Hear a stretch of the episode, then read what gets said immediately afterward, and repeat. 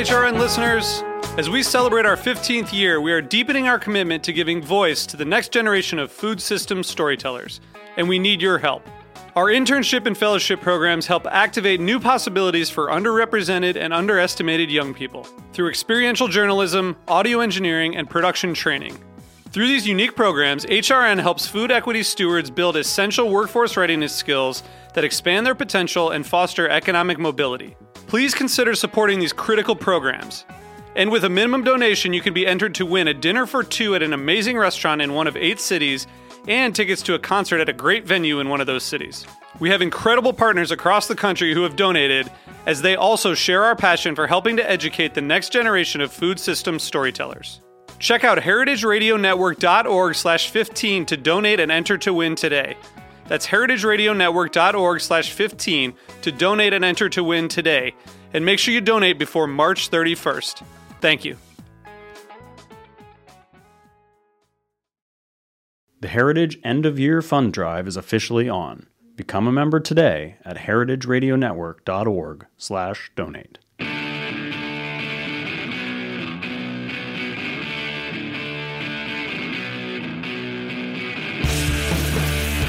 This is What Doesn't Kill You Food Industry Insights, and I am your host, Katy Keiffer. Um, and I'm going to take a moment before I introduce my guest, and we have a very cool guest today. Um, I just want to remind people that uh, we are in our end of year fundraising, dri- fundraising drive. Um, if you didn't make it to our winter gala, I'm really sorry, but it was absolutely phenomenal. Um, that was last week at the Brooklyn Botanical Gardens. But we still need your support. Um, we basically need about $150,000 to keep this radio station rocking and rolling the way it has been the last couple years, especially. Um, so if you feel like becoming a member or giving a membership as a gift, you go to heritageradionetwork.org slash donate, or you just press the beating heart on our uh, website uh, and it will take you to the donate page. Um, so please do give as much as you can. Become a member, get some of our groovy swag, um, and be be hip, be contempo, and be tuned in to what is actually happening in the food industry, whether it's on my show or whether it's on one of the many other fantastic shows on the air that talk about hospitality, beverages, uh, you know, fermentation, um, food history, uh, you name it, we got it covered. Um, and so, without further ado, let me introduce uh, my man of the hour. His name is Bob Langert. Uh, Bob led McDonald's corporate social responsibility and sustainability efforts for more than 25 years before retiring in 2015. He is currently a columnist and editor at large for the GreenBiz Group and senior sustainability advisor for the Context Network, the premier global and agribusiness consulting firm in advancing um, I just lost my place here in advancing agriculture. He's been engaged in social responsibility issues at a global level since the late 1980s, leading environmental affairs, animal welfare, and Ronald McDonald's Children's Charities grants. He was appointed McDonald's first vice president to lead sustainability in 2006, with contributions spanning a sustainable fish, coffee, palm oil, beef, packaging, extensive welf- animal welfare progress, which we're going to talk about, and nutrition strategy, which actually I don't think I addressed in my outline, but never mind that. We've got plenty to talk about. And in 2007, uh, Langert was named as one of the 100 most influential business ethics by Ethisphere. He is here today to talk about his new book. It is called The Battle to Do Good Inside McDonald's Sustainability Journey. And again, his name is Bob Langert, L A N G E R T. Uh, Bob, when does the book come out officially? It comes out January 19th. I can't wait. and so glad to be on your uh, show to talk about this hip subject of sustainability. Yeah, very hip. well, more than hip, I think it's becoming very mainstream. It's more than mainstream. It's actually an imperative because otherwise yeah. we're all going to fry. Because if we don't freaking get a grip on climate change, um, and that very much includes the food industry, uh, we will not be around much longer to enjoy McDonald's hamburgers, will we? Um, Bob, what made you write this book? Well, I wrote it for uh, two reasons. One, I just think the story and the journey of McDonald's sustainability journey is, is amazingly fascinating. The ups and downs, the turbulence, the attacks from various groups like PETA and, and uh, Greenpeace, and nutritional attacks and animal welfare attacks on us. And you know, so the idea of bringing you inside the company as I did to, uh, hey, how did we react? Who did we work with? How did mm-hmm. we solve some of these issues? How did we succeed? How did we fail? I just think it's a, I wrote it as a sustainability page turner. And I think, you know, yeah. a lot of people will just find it interesting on that level. I think at the more important level, I wrote it because I, I thought my 27 years being involved with all this stuff from kind of the birth of the whole movement, not only with McDonald's, but really all corporate America, really, and even with food, is man, we learned a lot, and we learned yeah. through uh, hard knocks, and we learned through some success and collaboration. But I want to pass things on to the next generation of leaders. It's, you know, we talked about it being mainstream, this idea of sustainability, and it is. I mean, I was a lone ranger, you know, heading up sustainability for many years at McDonald's. Now, sure. you know, st- there's staffs of 10, 20, 30 people. Almost every major company has a chief sustainability officer. So I want to make it easier than it was for me and pass on a lot of lessons learned. Yeah. Well, I, you know, I thought I, I, I did find the book quite a page turner. I mean, um, I definitely read the whole thing, and I was really fascinated by what I read. I, um, I, I let's start at sort of the beginning because where uh, McDonald's started was with the whole polystyrene. Um, you know, back in the '90s, for those of you who are old enough to remember, um, which sadly I am, um, or maybe that's a good thing. Uh, the there was a huge controversy over the use of those clamshell containers, which unfortunately are still pretty widely used uh, in other places. I know, for instance, if you go to a restaurant and ask for you know left leftover your leftovers to take out, they'll hand you a clamshell. Um, so they haven't completely gone away. But you guys did uh, yeoman's work with um, dealing with uh, the fallout, the press fallout from that, and also with partnering with um, with Greenpeace, I believe, right? No, the Environmental Defense Oh, sorry, the Environmental Defense Fund. Excuse yeah. me, yeah, and um, and that uh, that you both and what you what you came to was recognizing that environmental policy and profits are both green. I loved that analogy. Uh, can you talk a little bit about how you started that wave of partnerships with NGOs like the Environmental Defense Fund, um, which was basically a new, like a whole new paradigm for corporate players, right? Well, when you say it was a new paradigm, it was it was earth shattering at the time. It, I mean, today you take a little bit for granted that companies work with NGOs. Back in 1988, back in 89 or so, when this whole running out of uh, landfill space crisis was going on, and that's what was going on at the time. Right. People really thought we were running out of landfill space. Now it ends up not really the truth in retrospect, but uh, McDonald's was the symbol of a disposable society, way too much packaging and waste. Yeah. And McDonald's, what are you going to do about it? And we were the center of attention, and, and we didn't know how to deal with it. We had never dealt with such tough issues. Society never intruded into our business like that. So we were baffled. We didn't have anybody working on the environment you know, stuff at McDonald's, and uh, I was just kind of chosen by one of the bosses for a temporary job to try to figure this out, and I'm, I'm forever thankful. Yeah, right. and, it, and it came from a defensive posture. So then, luckily, my boss had a conversation with Fred Krupp, the, the head of the Environmental Defense Fund at the time, and he had a different philosophy of working with companies. You know, they're old. The Environmental Defense Fund used to have a motto of "sue the bastards," which is kind of a traditional in, environmental advocacy um, you know, method. Most definitely. But, but his method was, hey, we're going to lower our voices and we're actually going to collaborate. And uh, we held our breath. We had a six month partnership with them, and it turned out to be the best thing we ever did because these folks that came in from the Environmental Defense Fund, they were scientific, they were reasonable, they looked at all the options, they challenged us, and all in a good way. Mm-hmm. And we ended up you know, doing 42 things to reduce, reuse, recycle. We ended up uh, reducing 300 million pounds of packaging during the decade of the 90s due to that partnership. And we did all that really without, without spending a, a dime extra. It was all, you know, through less, using less resources, less packaging we went from the doghouse to the outhouse. I mean, we went from the doghouse to the White House. Uh, right, right. We, you know, now you could we consider were, it we the, the outhouse. We were Ronald McToxic, and then we went to the Rose Garden and got a Presidential Conservation Award yeah. because of our partnership with the Environmental Defense Fund. So it's a great story of kind of turning something very bad into something good and getting doing something constructive. And to your point, doing so that's good for business. And that's to me what sustainability is all about. Well, that's what they say. If it's not economically sustainable, it is not sustainable. And that's, I mean, you'll hear, I, have been hearing that for 10 years. I've been doing this show for 10 years. And uh, people planet profit. Yeah, you got to have profit. You got to have profit. Otherwise, nobody will do anything. And, you know, profit is often something that you don't think it is. It's not necessarily as extractive uh, as it has become.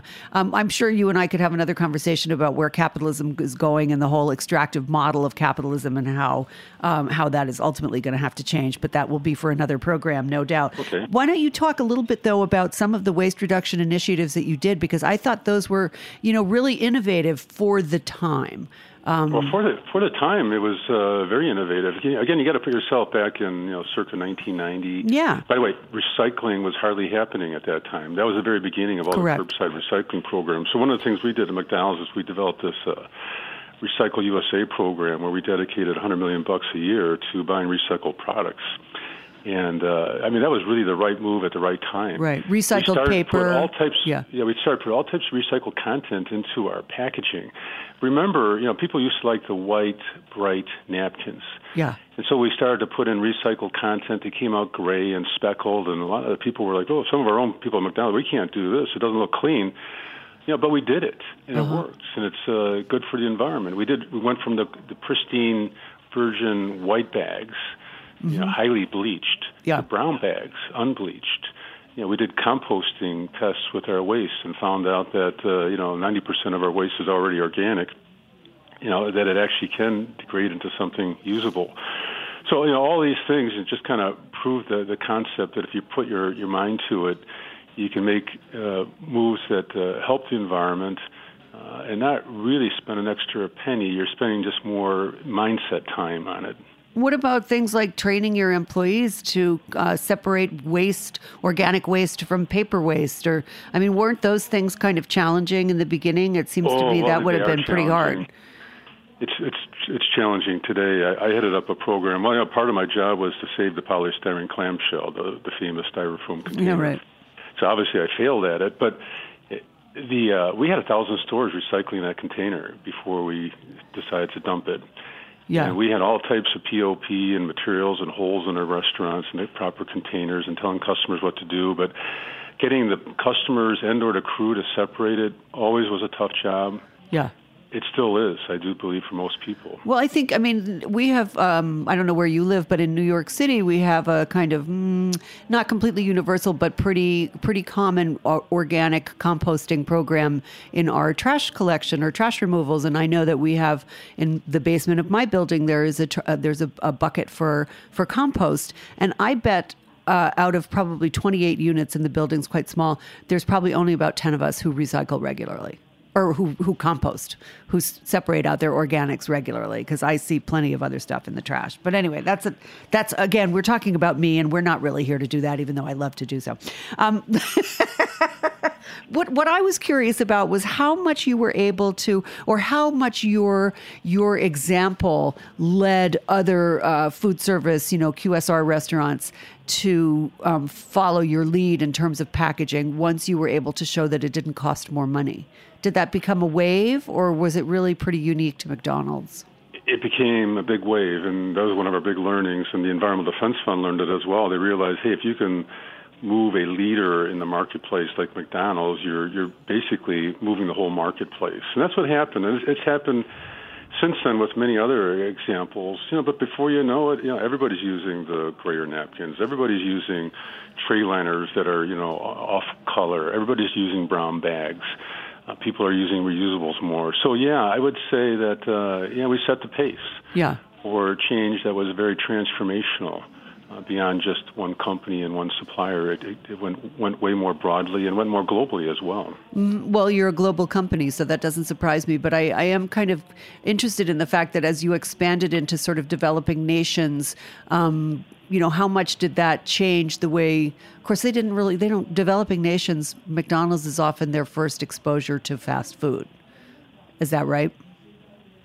Generally, Yeah. sometimes. So you times. guys are the leader there. I mean, that's that kind of goes without saying. Well, let let's spend a little time talking about Temple Grandin because one thing that I know um, many people do not know uh, is that McDonald's hired Temple to help them improve the quality of their beef and to therefore improve the quality of their animal husbandry, and there, that was revolutionary for a number of reasons.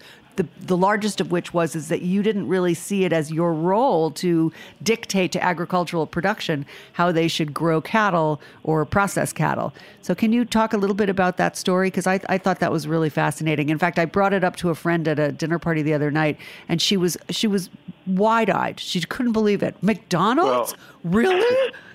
I, I wish I wish more people knew this story. That's that why I want to point you- this out. Yeah, exactly. Right now, I mean, first of all, Temple Grandin. y- For those that don't know her, you got to check her out. Yeah. Temple Grandin is the the most fascinating person I have ever worked with. Yeah, she is the leading animal scientist around the world from Colorado State University, but she's autistic, and just Yeah. and it makes her a very special, unique human being. Somehow, you know, she's uh, able to get in with these suppliers and really make an impact. So we we gave. She had this uh, blue sky idea of uh, animal welfare auditing, where you can go into suppliers, audit their facilities, and basically develop a scorecard Right. about how well they're doing. And we liked the idea and said, "Hey, Temple, here's the keys to our supply chain." And I helped uh, escort her around and you know match her up with our suppliers and said, "Hey, we kind of want you to work with Temple to make something happen." You know, we had been under attack for probably a decade for doing nothing related to animals because, uh, as you alluded to before, the animals are pretty far removed from from our immediate suppliers. Yeah. who we, we we buy hamburger patties from. So we weren't used to working upstream, but so now we started to have our suppliers who make the hamburger patties work upstream with Temple Grandin, and she was like a rock star going into these facilities. She'd be on her hands and knees, moving with the animals. She'd be saying, and I just remember this is back in what year was it? 90, 98 or so, 99. I'm going to all these facilities with uh, Dr. Grandin, and I couldn't believe some of the things I saw. I mean, it wasn't like it wasn't like Sinclair Lewis's uh, you know novel, but It wasn't yeah, they far were- from it, Bob. I mean, you know, I, what, what, what what disturbed me the most is that they were electrically zapping almost every animal coming into the facility. And Temple said, "I'm looking wide-eyed. I'm not a scientist. I'm not a technical expert. So I, I work with people like Temple to do this, and says this is not needed." You know, we can use flags and blankets. We can design the system so that they automatically move forward without all this electrical zapping. right. So before you know it, we basically, over a course of several years, implemented her animal welfare system, and it did it did magic. And to your uh, point about the packaging with the Environmental Defense Fund, what we did with our meat suppliers went USA, it went with our competitors, it went global. And if you were to go to uh, uh, the processing facilities today, you would see animals going through there almost like a, a library in peace, you know, versus uh, the kind of the chaos that I saw saw back in the late '80s. Anyway, Temple, she taught me a lot, and uh, she just has so much passion, so much persistence, and so much uh, patience, all mixed into one. Yeah. I just uh, I admire so much. Yeah, no, I, I she actually uh, was my guide when I was taken on a tour through a meat processing facility owned by Cargill uh, about seven or eight years ago. Um, and uh, not only did she, you know, run this tour for me, but then afterwards she found out I was going to have to eat dinner by myself, and she didn't want that, so she hung out in my hotel room and ate dinner with me, and then drove home. I think it was like a two-hour drive back to her house in the dark, which I hate driving in the dark, so I really appreciated that. But anyway, no, she's an incredibly kind person. Um, Kind, I, I stayed in touch with her for many years after. yeah. Yeah, right. I'm still in touch with her periodically, and I wrote a book about the meat industry, um, which was very much inspired by the work that Temple Grandin has done um, in terms of improving the supply chain. But uh, I unfortunately I don't have as rosy-eyed a picture of it as you do. I, there is an incredible amount of abuse still going on, um, and often with smaller-sized plants that don't have the money or the impetus to uh, to build the um, serpentine and the stunning box that she recommends in her in her programs. But um, she has been, I think, inspiring to to many many people, and she brought that whole issue of animal welfare. Her her biopic, I think, came out right around the same time as that giant uh, scandal with what was it, Westland Hallmark or Westlake Hallmark? Remember that in Chico, Yes. California? And there was footage from Mercy uh, for Animals or PETA where they saw, you know, there was a guy who was repeatedly stunning a downer cattle, a downed cow, and that is completely illegal. That animal has to be disposed of. It cannot go through the process um, and into the food chain. And you know, it was that was sort of like right after that came out Temple Grandin's, you know, fantastic biopic with um, Claire Danes, and I think it really opened people's eyes enormously to what was going on. So, um, yeah, she deserves her crown in heaven for sure. Now, one thing that really interested me about, um, you know, many of the battles that you waged, including, uh, you know, maybe even including some of the issues with the with the beef supply, was things like expanding uh, cage sizes for eggs or removing phthalates uh, from your toys, and you got a lot of pushback from your various suppliers, which I would have thought would be, you know, economic suicide. Talk a little bit about that pushback because I thought that was fascinating.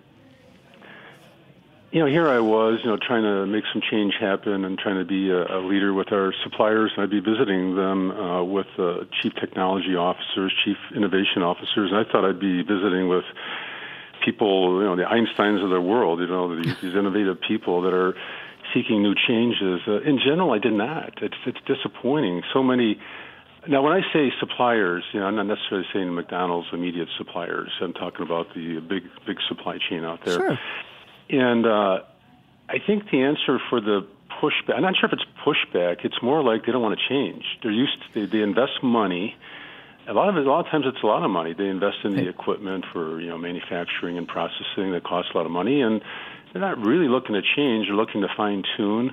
I think many of them have their head in the sand about society and sustainability, thinking this is just going to kind of go away. It's like a gnat. Uh, and you know, lo and behold, it's not. It's not going away. I mean, you got companies like uh, McDonald's, Walmart, and so many others that are saying, "Hey, you got to do this, you got to do that." Uh, I, I, you know, the food industry's been a laggard, to be honest with you. Food and ag is, is not has not been on the leading edge uh, up until recently. Now, you know, I see them moving, but for many years, you know, they've been resistant. You know, you, you talk about the uh, laying hen issue with eggs you know, we made our first big move back in 2011 2001 to go to bigger cages. Right. Big move at the time went from like 48 square inches per bird to 72 square inches per bird. I mean, since then, McDonald's announced going cage free, but at the time, this was big. Yep. A lot of resistance. We had 28 local suppliers of eggs because eggs normally is fairly regional.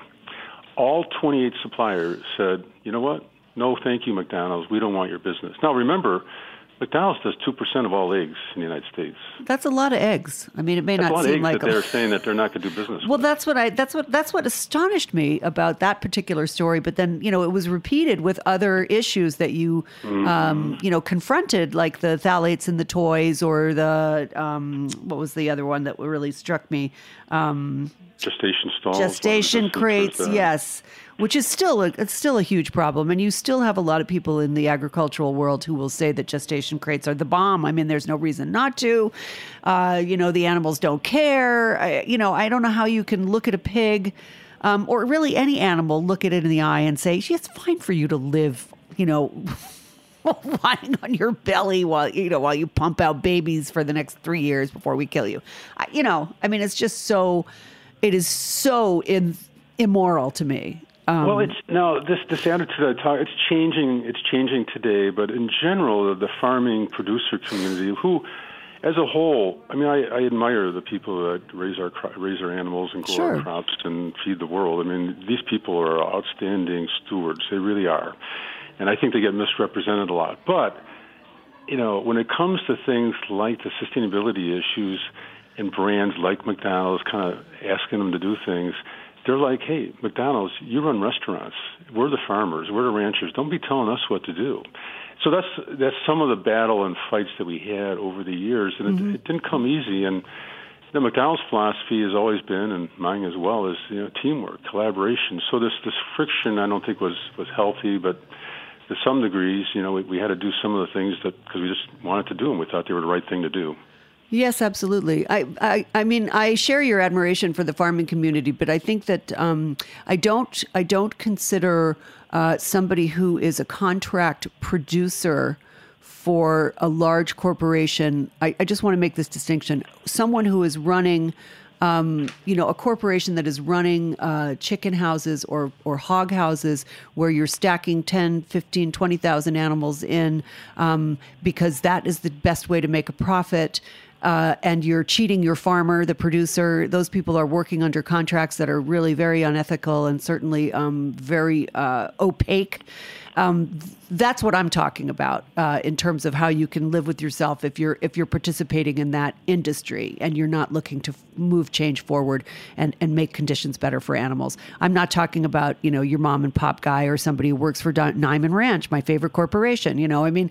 Um, I'm talking about these, you know, the the people who are more beholden to the shareholder than they are to um, either the community in which their production is located or even the people who are doing the production work for them. That's that's where I have a problem is with that with that sort of mentality of shareholder overall, and that's where I think capitalism is running. You know, we're running out of space for for the kind of extractive capitalism that we've been practicing, especially in the food industry.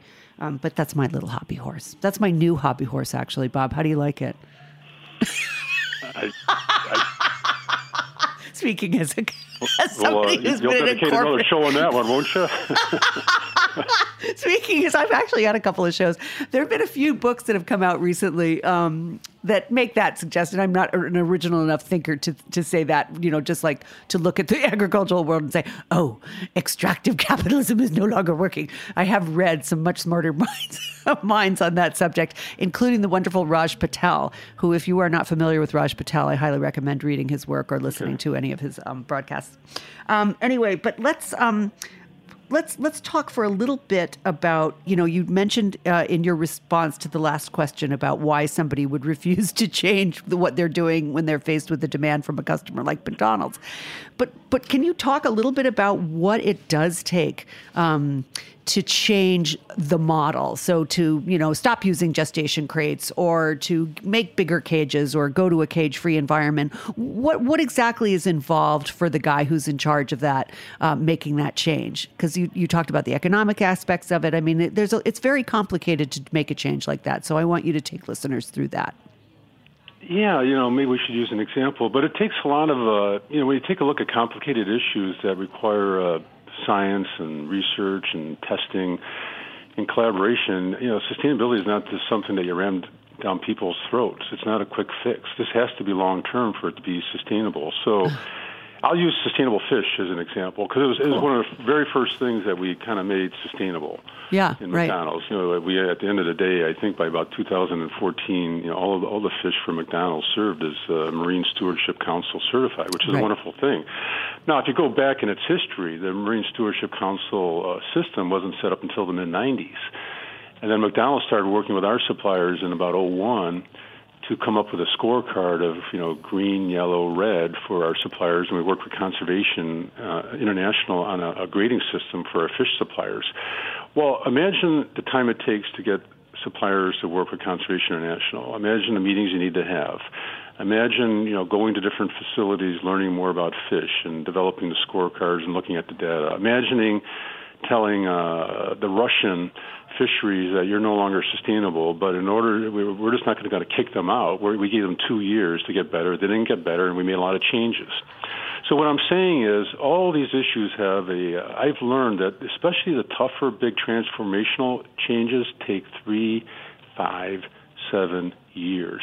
Yeah. And you have to make that's that's what they are, and you can't you can't look for a victory tomorrow. But then when you look back, our work with Temple Grandin, really from the beginning to it going very global, probably was a five to seven year uh, uh, effort. And uh, we're in the, McDonald's in the middle of working on sustainable beef, which is a similar life cycle. I hope it can happen, you know, quicker. But uh, that depth, that collaboration, uh, the evolution that's needed uh, requires that time and dedication, some investment and patience for sure. But it's also you. I mean, the for, uh, from the supplier's side point of view. I mean, for example, phasing out gestation crates means completely changing um, the configuration of your facilities. Same with the cage-free thing. So it's like it's not. You have to sort of. The other thing you have to wait is for example, as I've understood, is you have to wait for equipment to wear out so that they have Yeah, so they're in an we- economic when- place where they're going to buy new equipment. When we made our announcement on uh, getting out of the gestation stalls, that was done in 2012. Yeah, we had worked with our suppliers. We we knew this was complicated and a mm-hmm. deep investment. It's a big investment to change your equipment. Yeah, multi-million dollars. Right. So you know you don't make that change in a matter of a couple of years. So that's why we uh, developed a 10-year phase-in process for that. So yeah, that's another reason is there are all these capital investments and keeping the economic viability of farmers and producers and all the suppliers uh, healthy so that they can continue to do what they're doing. Yeah, right, right. It's it's you know this is the thing that that makes me crazy when people talk about making change. Uh, and why I'm often sort of playing devil's advocate in the sense of being a little bit on the on the corporate side of things because because I do recognize that you can't just tell somebody you have to throw out your equipment that you just invested five million dollars in, you know, three years ago, because you know uh, the public has just changed its mind about whether or not it's going to eat cage-free eggs. It's really it is a much more complex process, and then also people have to learn new ways of of new new forms of animal husbandry, for example, because it's a different thing to have animals in cages than it is to have animals in group housing right? So there's whole, that whole piece of it as well. There's a learning curve for the for the production, um, which I think plays into this as well. Didn't you find that to be so? Oh yeah, very much so. And I, I think you know sustainability is when the people do it because they want to do it. Uh, so you know, yeah, you could easily browbeat your suppliers or your partners to say do this, do that, but it's by working together, allowing the time for the awareness to build, the education, the training, the I mean, everybody in my field talks about the need to integrate sustainability into the business. You don't snap your fingers and integrate this stuff. You have to. There's a lot of education and, and, and training and uh, awareness and evolution that's necessary for sustainability to stick. Well, you found that to be very true just in dealing with your corporate uh, colleagues. Uh, is that right? I mean, was it? Didn't you find yourself often uh, uh, sort of at odds with some of your corporate colleagues in terms of the importance of per, or pursuing sustainability goals, at least at the beginning? Well, yeah, I think you know I was you know I think I was at odds, especially related to the uh, timing of doing things and not being so reactionary. One of my, as I look back over my career at uh, McDonald's, you know, we did I think we did some good things, but a lot of times it was reactionary and playing defense versus you know setting up a strategy and playing offense and defining who you stand for and going out there and uh, you know working with the, the various stakeholders. And I think our you know when we ended up at McDonald's creating our first uh, finally proactive framework for sustainability that was uh, released in 2014, we had to get over the hump of taking a little bit more risk our, our new CEO at the time said, "Hey, I want to be uh, real bold on sustainability." We came back with a real bold plan with bold goals for 2020, and the management team, including the CEO, said, "Well, that's too bold. Go back to the drawing board." oh but, dear. good for my team. We went back in with the same goals and said, uh, "Hey, you can't." But here's here's the, the conflict we had. It wasn't. It, it was a conflict of playing it safe versus taking smart risk. Because you know our our leadership and many companies are like this. They want to be leaders. Everybody talks about leadership. Yeah. But then all the lawyers talk, and then the conservative side takes over and says, "Well, you know, we really don't want to take risk. You want to be a leader, don't take risk." So I said to the management team, that is virtually impossible. Right. That's so you know, we need to pick our spots. You know, if we're going to be a leader, we got to take some risk, and we got over the hump. And uh, you know, very proud of the the framework that we developed in setting bold goals, and McDonald's have been building on that since I left. Mm-hmm. I want you to talk a little bit about the Coalition for Immokalee Workers, because I know most of my listeners are quite familiar with that fight for a penny a pound. Um, and that was a long drawn battle, and you were not the only ones who were, you know, who were part of that battle because the the CIW was very effective in uh, pressuring, uh, you know, grocery store chains and you know many of their other uh, partners, trading partners, um, in in forcing that change. Why was it so hard to get McDonald's to agree to pay an extra penny a pound? You had a very interesting argument about that. Well, I think the first argument internally within McDonald's, uh, the team that I was on, which was you know dominated by supply chain people, was that that's that's not our business. You know, the the, the supplier, the people that uh, grow our tomatoes, are a few steps removed. It's their job to hire the workers and pay them. uh, I think our supply chain really considered it a slippery slope. That once you know McDonald's gets involved with paying farm workers, you know, we're not farming. We're not we're not experts at farming. That's their job. So that was the core conflict. It wasn't over the money. I mean, the money involved for McDonald's was really not that substantial at all. But uh, there's a lot of internal resistance towards doing it. I, I, I fought hard on this one. I, I thought somehow we need to get more money into the pockets of these tomato pickers. I, I was down there myself, did the work, saw the conditions. They needed more money. they needed better conditions. And uh, you know, we ended up after a couple years, as you referred to, kind of stiff arming uh, the issue. We we finally agreed to uh, do it. Yeah, CIW. I think they've done a laudable job. Uh, they had a great coalition, especially with the religious community and the social justice community. Yeah.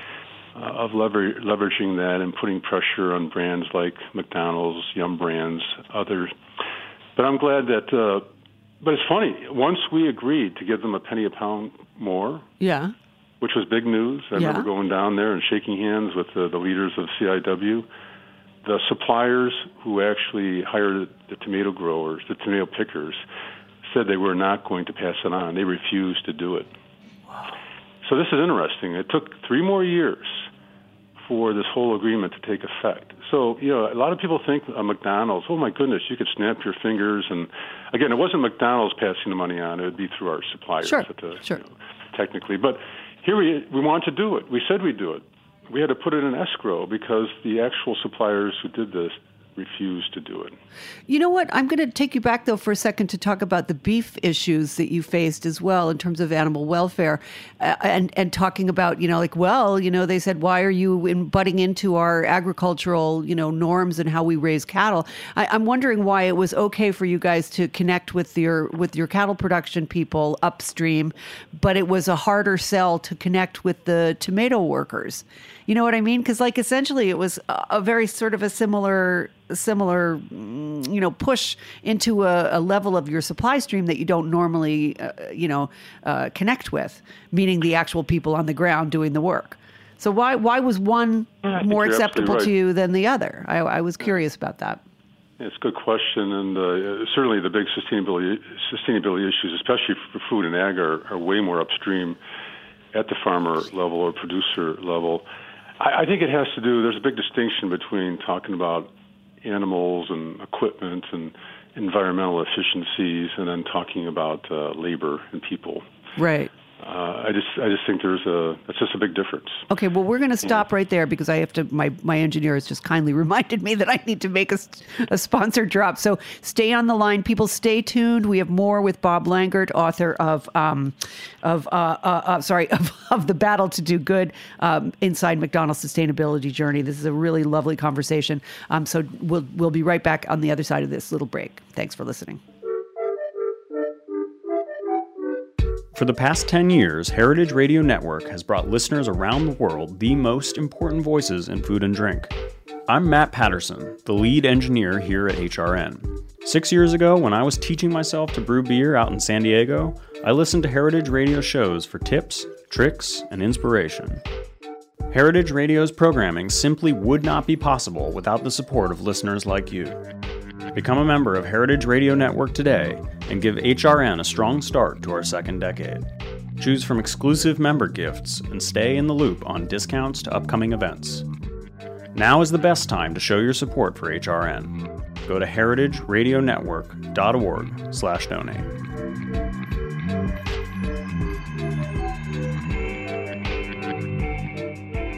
Okay, so Bob, okay, now we have hit kind of a crux issue for me, which is like you didn't want to get involved in the tomato workers, even though you knew that that was really the right thing to do. If the, if the tomato workers were not sufficiently engaging, what about you? I mean, why why are you guys not paying your your employees enough money? I mean, it's kind of you know, it's like why why is paying people you know, whether it's a tomato worker or your own, you know, counter help, why is that? Why are you guys like why did Mc, I shouldn't say why are you guys because you are no longer at McDonald's, but why is that why is that a step too far for a corporate entity like McDonald's? Because you guys are by no means alone. You're just one of the more visible players, but you are certainly not alone. So can you talk a little bit about why it's so hard to get fast food wages up to a livable wage. I mean, I, I just took a quick peek at my computer before we had this conversation uh, about, um, you know, about sort of where the where the wage is and the fight for fifteen, and and, and it's really you guys committed to paying one dollar over minimum wage wherever that happens to be. That's that's not quite what what they're looking for. So why is it a problem? You're making well, mad think, money there. I think the uh, you know the issue with uh, McDonald's when it comes to the people working there. It, the, the, the, business model, and this goes back to the beginning days of McDonald's, was uh, you know the, the workers were, would be young, transient, and part time. And even today, you know, most of the workers, most of the staff that work at McDonald's are part time. It was not designed to be a full time job, except for a handful of people in the restaurant, and they they make different wages. Sure, and, like managers. Uh, so I, I think yeah. you know it's hard, you know, I'm not going to debate that a beginning wage like that can support a family. But again, the business model was that it's part time. Uh, it's meant to be a stepping stone to something else. And uh, by the way, for I will say this in a, in a very non-defensive way, for the person with no skills that wants to get somewhere in their life uh, and, and, and wants to get into the food business, going to McDonald's is a smart move. Yeah, mm-hmm. you might start out at nine or ten dollars an hour, but you know, you're joining a, an organization that's got 1.8 million people around the world. You know, many of them have risen up in the world to become you know managers and general managers and owner operators. So, you know, I do want to trumpet the opportunity. The beginning is a start. You know, yeah, there's no doubt about it. I, I just think it's curious um, that that is such a big ask um, to pay people a living wage. And then I also think it's interesting that um, so many of the people that you quote or describe in your book are people who literally did start out as counter jockeys and, and work their way up, which is, you know, it's a wonderful story. But um, it's it just, I, you know, with, with all of the, the lip service to the idea of, of promoting from within and, and, you know, and being such a big happy family, you know, like the reality is is that these people cannot live on that wage, and they also don't have regular schedules that they can count on. That's been another big issue with labor, I know, um, where you know your your hours are changed constantly, so it makes it very hard actually to get another job to supplement your your McDonald's wage, and I I, I find that um, troubling. I, am and, and you again. Let me stress: I'm not I'm not pointing the finger at McDonald's particularly. This is, in fact, endemic, as you know very well, literally from field to fork that uh, restaurant workers, food workers in general, are the least paid uh, professional workers in the country. I, am you know, whether it's you're working in a packing house, whether you're picking tomatoes, whether you're a counter jockey, whatever it is, um, you are going to get paid badly. And, um, you know, it just seems that seems like the last piece of the puzzle for a company that's focused on sustainability to not make that, you know, leadership, uh, take that leadership role and say, yes, we're going to do it for a company that makes as much money as McDonald's. You know what I'm saying, man? yeah. I hear. Did you hear just hang argument. up? Did you just hang up? Yeah. Well, don't hate I me for strongly, that. Hey, there's nothing more important than people. You're absolutely right about that, and. Uh, but it's a bigger issue of uh, you know jobs and uh, yeah you know the worker at the worker at McDonald's you know it's amazing and when I retired three years ago the average worker was 29 years old and when I was a uh, 20, 30 years ago when I started, you know, people were 17. teenagers. So, right, absolutely. Well, so you know, again, in the big picture, you know, the the, the jobs uh, the, for the middle class have been have been lost, and people are looking for providing for their family and service jobs, as you allude to. And I understand the challenge, and, and so that's part of the whole angst that we see going on in our society, the getting the jobs that people you know need to support their families. So I'm very empathetic towards that.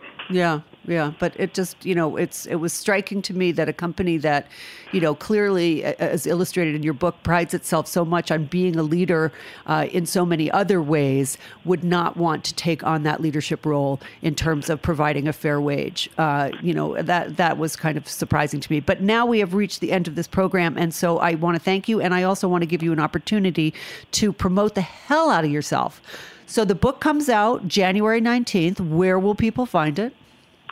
The Battle to Do Good will be, it's on Amazon.com. You could pre order it right now. Why wait? That's right. Give it to your family for Christmas. my, my publisher is Emerald Publishing. You could order it through them as well, but uh, Amazon's got a nice discount going on right now. Excellent.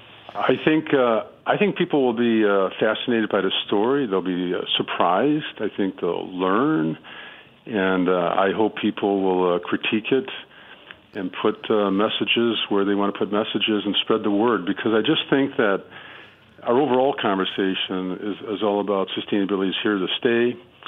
Uh, companies got to do it. They got to do it bigger and better, make yeah. more impact.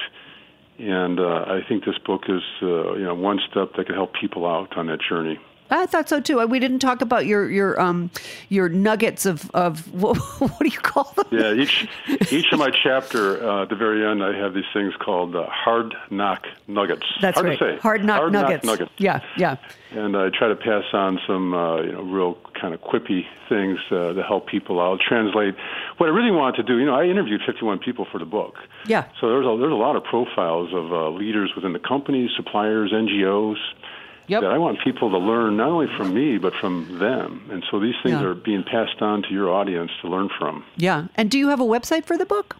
BobLangert.com. Okay. Well, check it out, folks. I really recommend the book. It's a quick and easy read. It was very interesting. It's a very interesting history of sustainability from a corporate uh, point of view. Um, and it's, uh, frankly, the corporate point of view is the only point of view that counts because they're the ones that move the money. So that's. Uh, that's kind of where it all starts. So, um, you know, kudos to you for writing the book, and thank you very much. And and you know, my my my hats off to McDonald's for showing the leadership that they have over the last few decades. It's really, uh, you know, I wish more companies were as as forward thinking and and lucky to have you as uh, as a um, as an employee who did that thinking for them. So, thanks an awful lot for being on the show today, Bob. Really appreciate it. Thanks, Katy. You bet. And good luck with it. And uh, thank you to my sponsor. And thanks so much for listening, folks. Uh, we'll be back um, after the break. The studio is going to be closed for a few weeks. I'll be back in January on January 7th. Um, and until then, um, have a wonderful holiday season. And uh, we'll see you on the other side of 2019. Woohoo!